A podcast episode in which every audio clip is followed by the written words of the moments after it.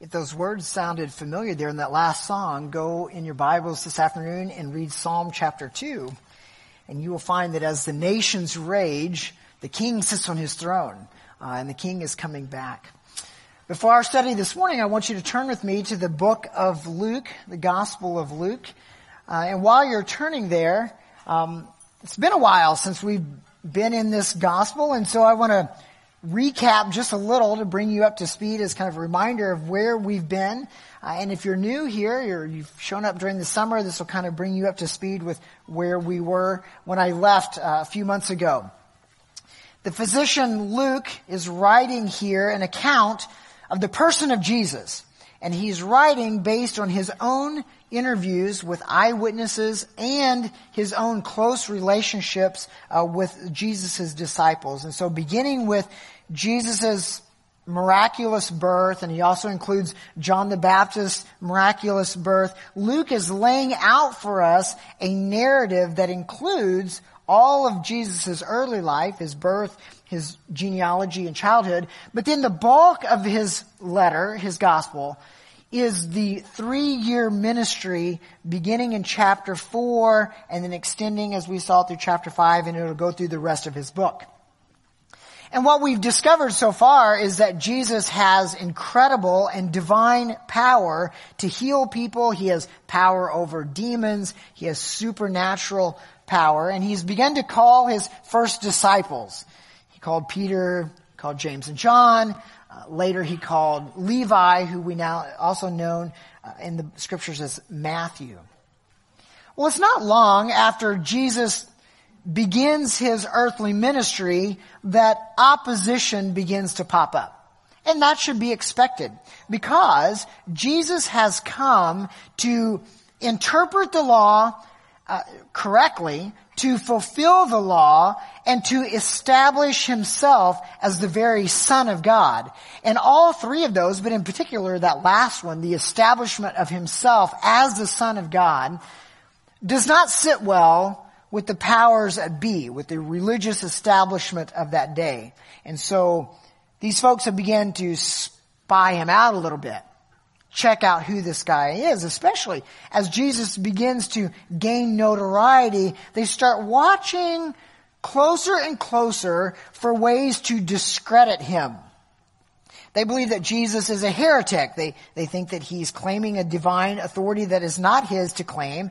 And he also is a threat to their earthly power and influence that they have over the Jewish people. Right in the beginning of chapter 5, if you just glance up slightly, you'll start to see this group of people show up that are called the Pharisees. Pharisees.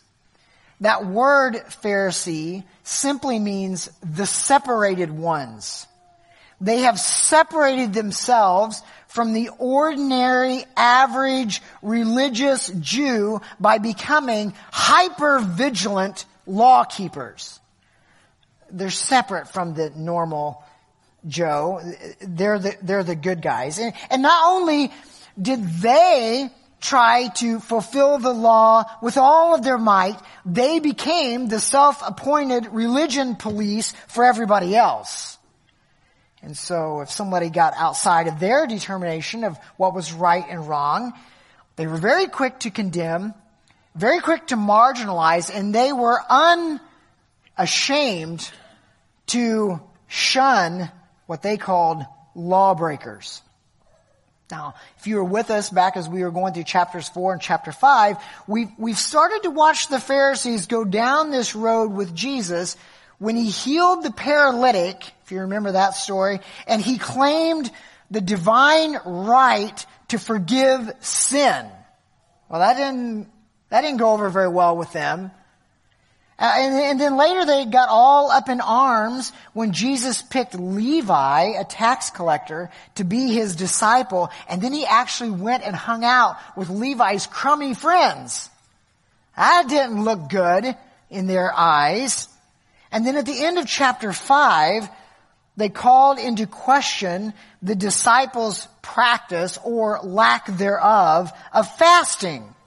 And every time they come to Jesus, they get really frustrated with his reply Because they're never able to, to pin him down. Every, every time they come at him, he has a way of going around the point that they're trying to make and he, he tells them truth again. They can't, they can't find a way to break this guy. Which leads us then now this morning to the fourth attack that they're making against Jesus. So follow along as I read Luke chapter 6 verses 1 to 5. Here's what Luke records, records for us. On a Sabbath, while he, that's Jesus, was going through the grain fields, his disciples plucked and ate some heads of grain, rubbing them in their hands. But some of the Pharisees said, why are you doing what is not lawful to do on the Sabbath?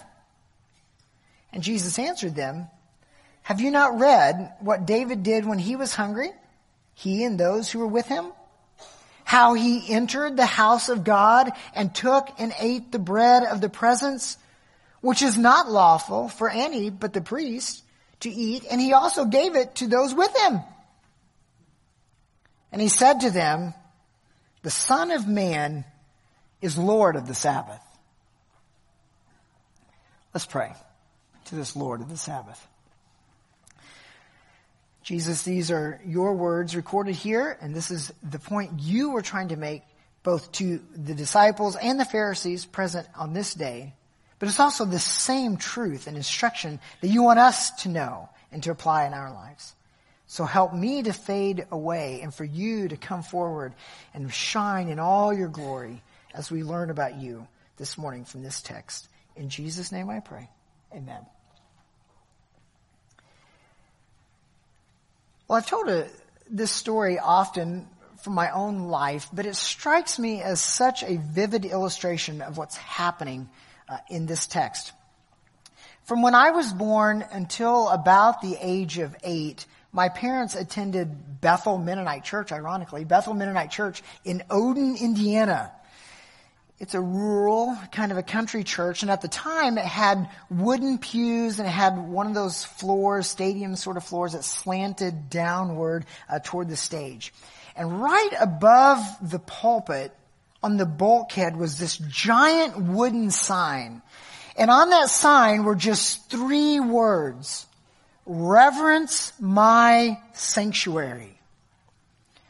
Well, as a kid, I had no idea what those big words meant. Uh, no meaning. So uh, one morning, when the service, the worship service had started, I leaned over to my mom and I said, "What does that mean?"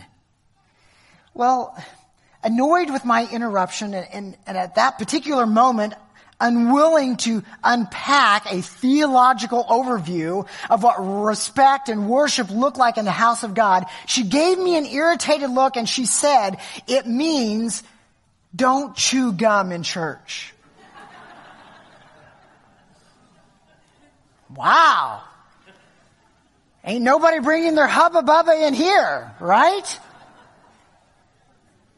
Can you imagine if somebody pulled out like the big league chew, you know, like start stuffing that in right in the middle of this sermon? This church takes seriously the law of gum chewing. It's right there for everybody to see. There's no wonder then there was so much gum stuck under the pews, right? When I was a kid, I would lay under the pew and I would pick it off and I would eat it. Probably why I've got this nervous tick in my, in my neck. Some bacteria. Well, now, obviously my mom knew that that sign meant much more than that. But in my eight year old mind, that was the law. And as long as I didn't chew gum in church, I was fulfilling the demands of reverence my sanctuary. You see how that worked? The Pharisees did something similar. Notice in verse 1 of our text that Luke very intentionally points out that this incident occurs on a Sabbath. What is a Sabbath? Well, the Sabbath has few different meanings in scripture, but most often uh, when you come across it in scriptures, it means the seventh day. And in the law of Moses, in the Ten Commandments, we read this in Exodus 20. Remember the Sabbath day to keep it holy. Six days you shall labor and do all your work. But on the seventh day is a Sabbath to the Lord your God. On it you shall not do any work, you or your son or your daughter, your male servant or your female servant, or your livestock or the sojourner who is with you in your gates. For in six days the Lord made heaven and earth, the sea and all that is in them, and rested on the seventh day. Therefore, the Lord blessed the Sabbath day and made it holy. That command is repeated several times actually throughout the law, multiple times in the book of Exodus. You can find that command again in the book of Numbers. You can find it again in the book of Leviticus. Over and over. It, the command was, remember the Sabbath day. You shall not do any work. Now, hear me on this because this is important. The Sabbath was a gift of mercy to God's people. It was a day of rest from the hard work of the week, and it was a day given to God's people so that they could focus their thoughts and their worship toward God. The intent of the Sabbath was to be an intentional break from the regular pace of life so you had time to rest and you had time to think specifically about God. But much like I asked my mom to elaborate on the meaning of that sign, someone came along and asked the inevitable question, if we're not supposed to work on the Sabbath, what constitutes work? Great question, but incredibly difficult to, to define with precision.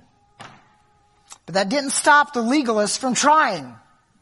Oh, they tried. And by the time you reach Jesus' day, and then by the time this account is recorded for us, the Pharisees had accumulated a staggering volume of 39 different categories of activities that would constitute forbidden work. And under each of those 39 categories were subcategories, and under those were sub-subcategories of all the things that you could not do because that meant you were working on the Sabbath day. The list goes on and on and on. Let me give you just a peek into what was happening. What is work? That's the question. What is work? Well, one answer is to carry a burden. If you carry a burden, you're working. Well, of course, if you say that, then the next question has to be, well, what is a burden? Right? I can't carry a burden. What's a burden? So the scribal law says a burden is, and I quote, food equal in weight to a dried fig. That's a burden. A burden is enough wine for mixing in a goblet. A burden is enough milk for one swallow. Enough honey to put on a wound. Oil enough to anoint a member of your body. Water enough to moisten an eye salve. That's a burden. Paper enough to write a notice upon ink enough to write two letters of the alphabet. That would be a burden. Uh, reed enough to make a pen, and it goes on and on and on. You could eat olives, but you could not sort out the bad ones because that would be gathering. Gathering is work. You can write one alphabetic letter, but not two, because then you would be constructing a letter, and construction is work. You can erase one alphabetical letter, but you cannot erase two because that is cleaning. Cleaning is work. If you threw an object in the air and you caught it with the other hand, that is a sin because you are transferring a burden. If you threw it up in a hand, caught it in the same hand, well, that's okay. You just can't transfer it. If you put out your hand for food and the Sabbath began before you pulled that hand back, you had to drop the food because you could not carry that burden back with you. A tailor could not carry his needle, a scribe could not carry his pen, and a pupil could not carry his books. Why not? Well, because you might accidentally pull that out and unconsciously begin to do your normal activities of work. No clothing could be examined lest somehow you might find a piece of lice and brush it off. Now you're guilty of combing the wool. Nothing could be dyed and nothing could be colored on the Sabbath. By the way, that one is still in dispute today. And in fact, the most uh, latest dispute is whether or not you can have those little toilet bowl deodorizers in use on the Sabbath because when the water comes over this, it colors the toilet water blue. Nothing could be sold, nothing could be bought, nothing could be washed. No fire could be lit, no fire could be extinguished. Cold water could be poured on warm, but warm water cannot be poured on cold because you're cooking now. You could not bathe on the Sabbath because water might fall off of you onto the floor, and certainly that would count as washing the floor. Chairs should not be moved lest they make a rut in the floor. A radish should never be left in the salt because it would cause it to pickle, and now you're cooking on the Sabbath. You can walk 1,999 steps, but if you walk 2,000, you're sinning. If a building fell on the Sabbath, enough rubble could be removed to discover if any victims were dead or alive. If alive, they could be rescued and their wounds could be treated only if they were life threatening. But if the rubble was removed and they were dead, the corpses must be left until the Sabbath day ended. Listen, when you go down this road of legalism, it ends in one place. Moral absurdity. When you go down this road, it ends in one place moral absurdity. And by the time Luke records this account for us with Jesus' interactions here with the Pharisees on the Sabbath day, far from its intended purpose of providing rest, rest and being a blessing to God's people, the Sabbath day had become the most burdensome day of the week. The constant fear of violating one of these extra biblical, extra biblical laws was not only physically grueling to prepare for as you headed into the Sabbath day, but mentally and emotionally exhausting to experience. There was almost a relief when the Sabbath day was over. Because at least the perpetual scrutiny took a reprieve. Now, knowing all of that, in the context, go back with me and look again at verse 1 and feel then the immediate horror and rage that sets in among the watching Pharisees. Look at verse 1.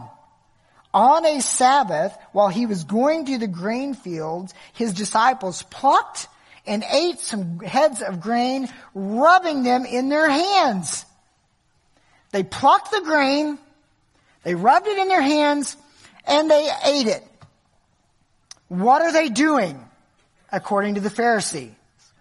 Well, they are harvesting, they are threshing, and they are preparing food.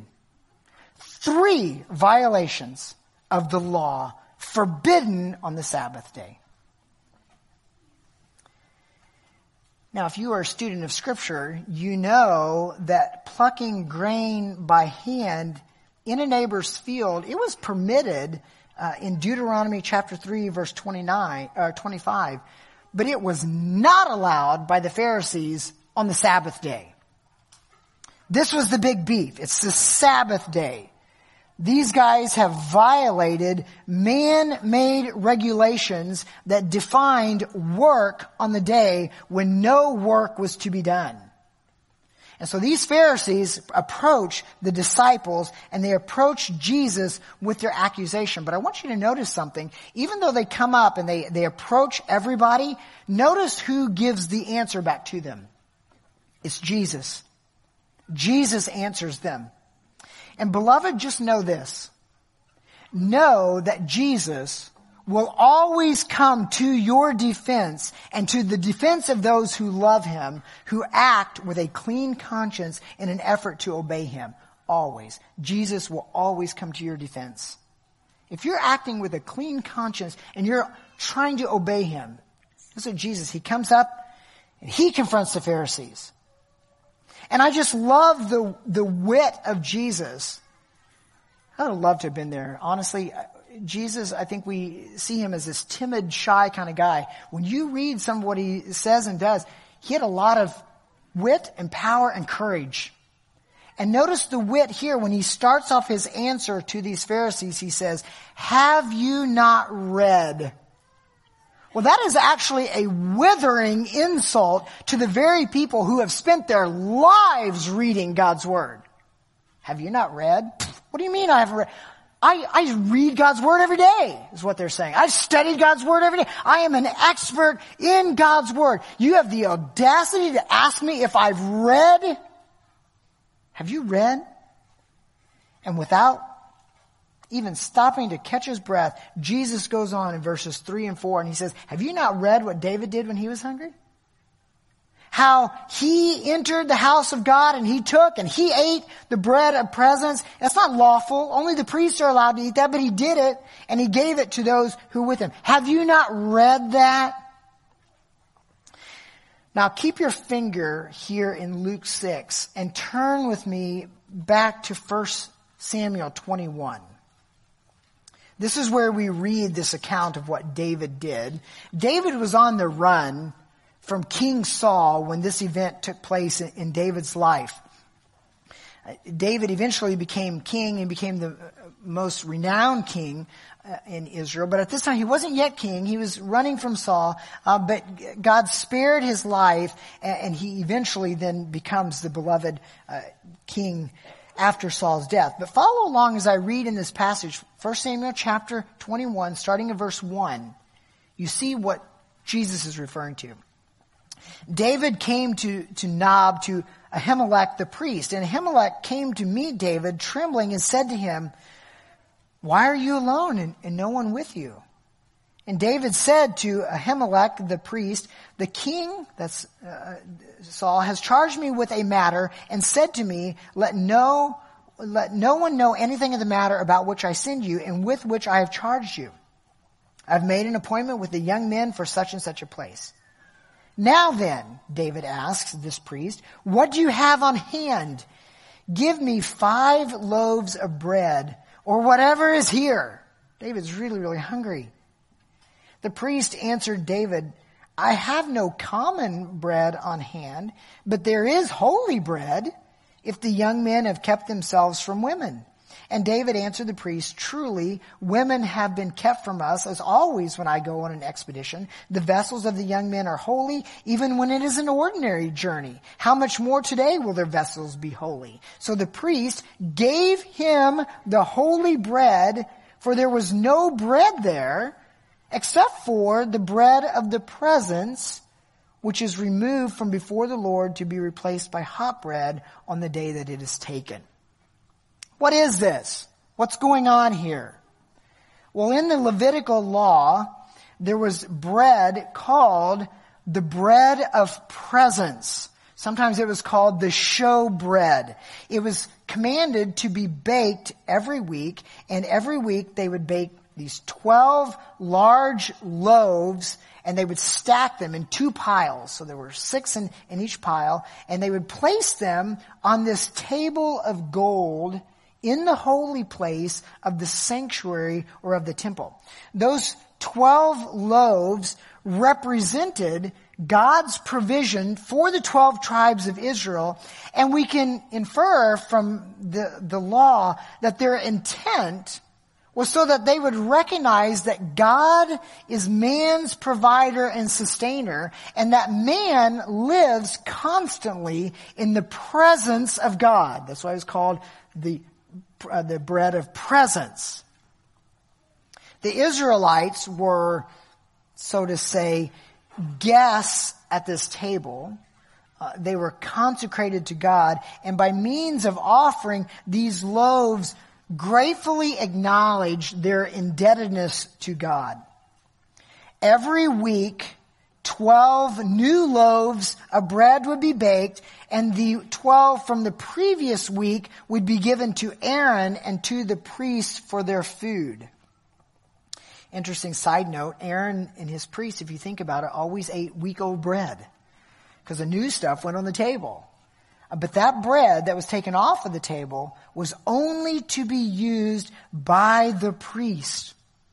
Well, when David shows up in this 1 Samuel 21 passage, he's hungry. And when he comes here, the priest says, well, the only bread that I have is the bread of presence. Now, what did the priest do? Did he yank it back and say, oh, no, no, no, no. You can't have that bread. That's special bread. Shoo, shoo. On your way. Go find something somewhere else. Is that what he did? No. He said, here's the bread. That was an unlawful thing for the priest to do. But he did it because human need must never be subjected to barren legalism.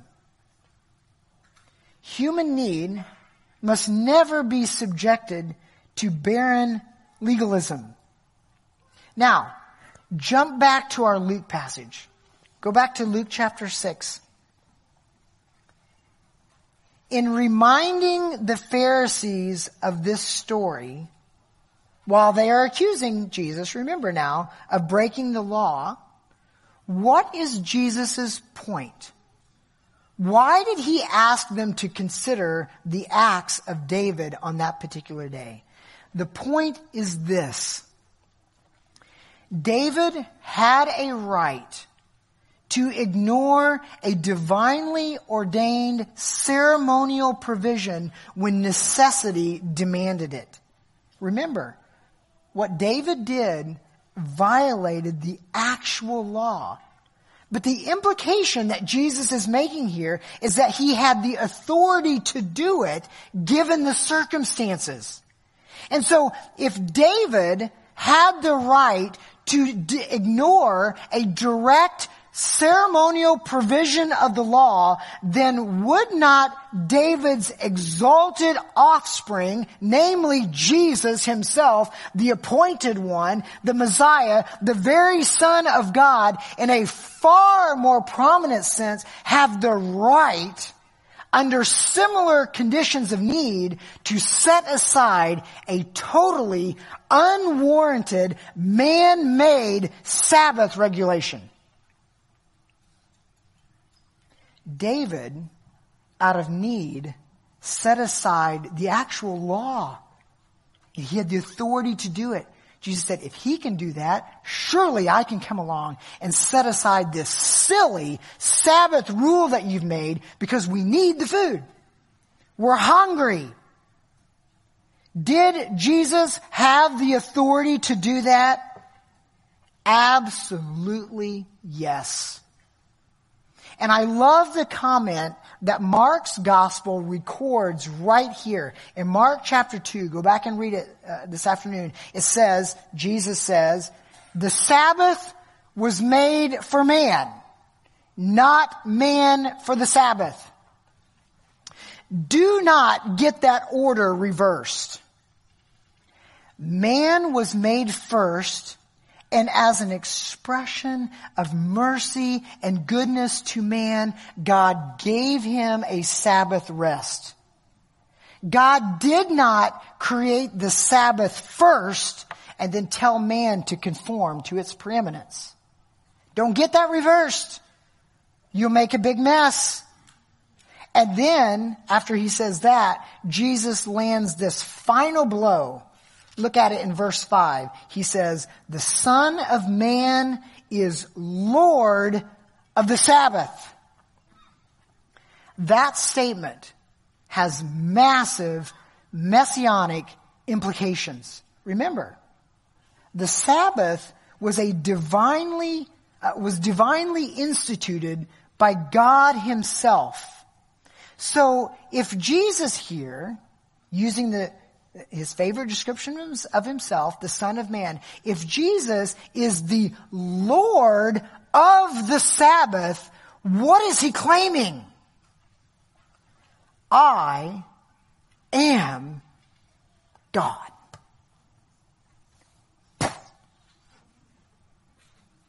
Mic drop.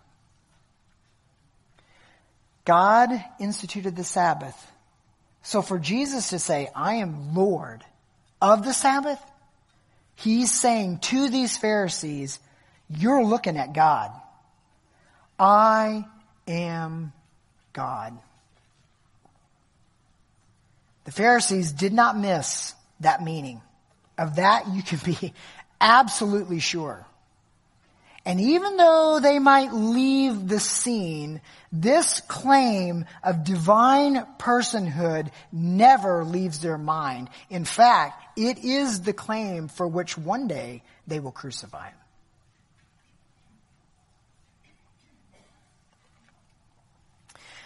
So what can we take away from this?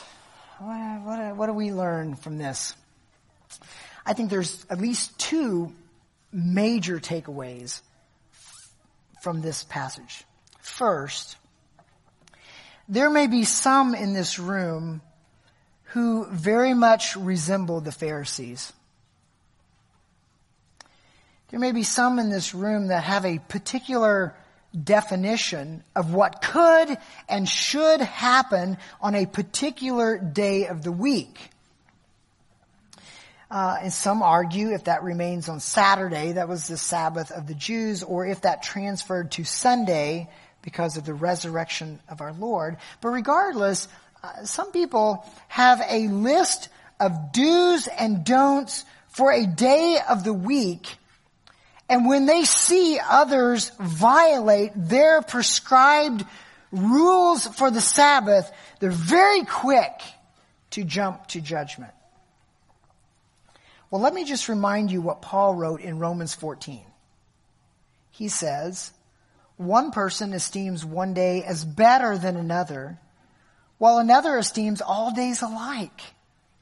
Each one should be fully convinced in his own mind. The one who observes the day observes it in honor of the Lord.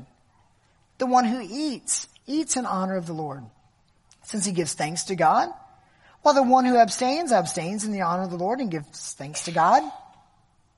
For none of us lives to himself. None of us dies to himself.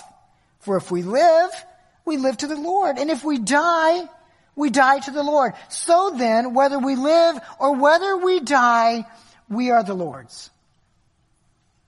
And I would just say that Christian liberty allows for some diversity here.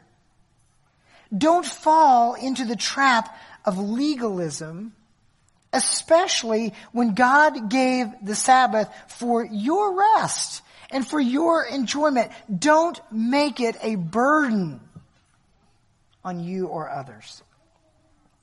That's the first thing. Second takeaway, and I think far more important takeaway, the Sabbath is actually meant to point us forward to something far greater. Paul writes in Colossians chapter 2, he says, Therefore, let no one pass judgment on you in questions of food and drink, or in, with regard to a festival, or a new moon, or a Sabbath. There it is. These are a shadow of the things to come but the substance belongs to who? Christ. Those things, including the Sabbath, are a shadow, The substance belongs to Christ. Well, what does that mean? Well, Jesus alluded to this in Matthew chapter 11 when he said, Come to me, all who labor and are heavy laden, and I will give you rest. Come to me, all you who are weary and heavy laden, and I will give you rest. He is not talking about someone who has just worked a 70 hour week and is just physically exhausted and just wants to lay on the couch with remote control. That's not what he's talking about when he says weary and heavy laden. What he, who he's talking to is he's talking to the person who has labored under the weight of the law and under the weight of sin and they're just trying their best. They're just trying hard to live up to the standard of God and they just keep falling short over and over and over again. And Jesus says, come and I will give you rest for your soul.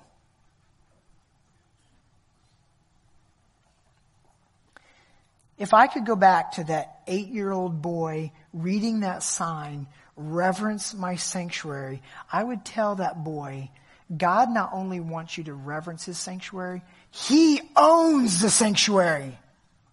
This is all his. And that God who wants you to honor the sanctuary, he loves you very much and you no longer need to struggle with your own efforts to try to please this God. What do you need to do instead?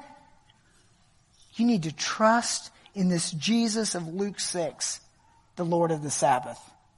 That's what you need to do. Because Jesus came into this world to give you an eternal rest, an eternal Sabbath a greater Sabbath. For every person who will seek forgiveness of their sin, what they will find is freedom from the crushing, legalistic burden and guilt of having to try to earn the favor of God. The price has already been paid. Jesus went to a cross, and there on the cross, he died for every sin that you've ever committed and every sin that you ever will commit. And there on the cross, He took the ferocious, righteous judgment of God in your place. If you and I had to face even a millisecond of God's wrath, we would never survive. We would never make it. But Jesus took the full brunt of it. And the Father turned his face away and Jesus suffered, not only physically, but spiritually for us. And he died. But three days later, he rose again and he proved his payment was enough to satisfy the justice of God. And so today, God holds out this gift to you. And he says, if you will repent of your sin, and if you will believe on the Lord Jesus Christ, I will give you an eternal Sabbath. I will give you rest, true rest. Rest knowing that your sins have been removed and there is nothing that can separate you from the love of God in Christ Jesus. Romans chapter 8. So to the person who might be in this room who has never believed in Jesus Christ, I say to you, come. The Savior is willing to take you. Repent and believe in Jesus Christ. And to the one who might be sitting here in this room this morning saying, Shawn, I love the Lord. I, I, I believe in the Lord. And yet I'm still battling sin. I want to tell you something. I know. Join the club. To the one who's sitting there who's saying, but I blew it yesterday. In fact, if you, if I was honest, I, I blew it on the way to church this morning. I am constantly living under the guilt and the shame of my unwanted sin. I know. I, I know. But listen to me. you can have genuine rest. Because it is not based on what you have done or not done that brings you into favor with God. It is what Christ has done for you. Your salvation is grounded in Him. Your role is to confess and repent and keep on believing. Remind yourself of the beautiful gospel of Jesus Christ. And then look again into the face of the Lord of Sabbath and say to Jesus, Thank you. Why should I gain from your reward? You are the one that died. Why, why, why should I gain from that? I'm sinful. I can't give an answer. But I know with all my heart, your wounds have paid my ransom. Jesus says, enter into the rest of my Sabbath. Stand with me. I'm going to pray and then we're going to sing that song together. And when we get to those lines, I just want you, like Don said, use your outside voice. Jesus, I'm resting in you. Your wounds paid my ransom. I can find true joy. Let's pray. Jesus, I'm so thankful that you are Lord of the Sabbath.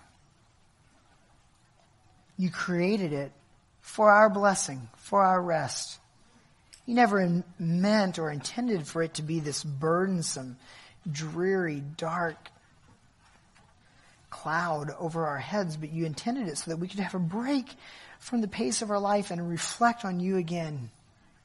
So thankful, Jesus, that you had the authority to look the Pharisees in the eye and say, I am God.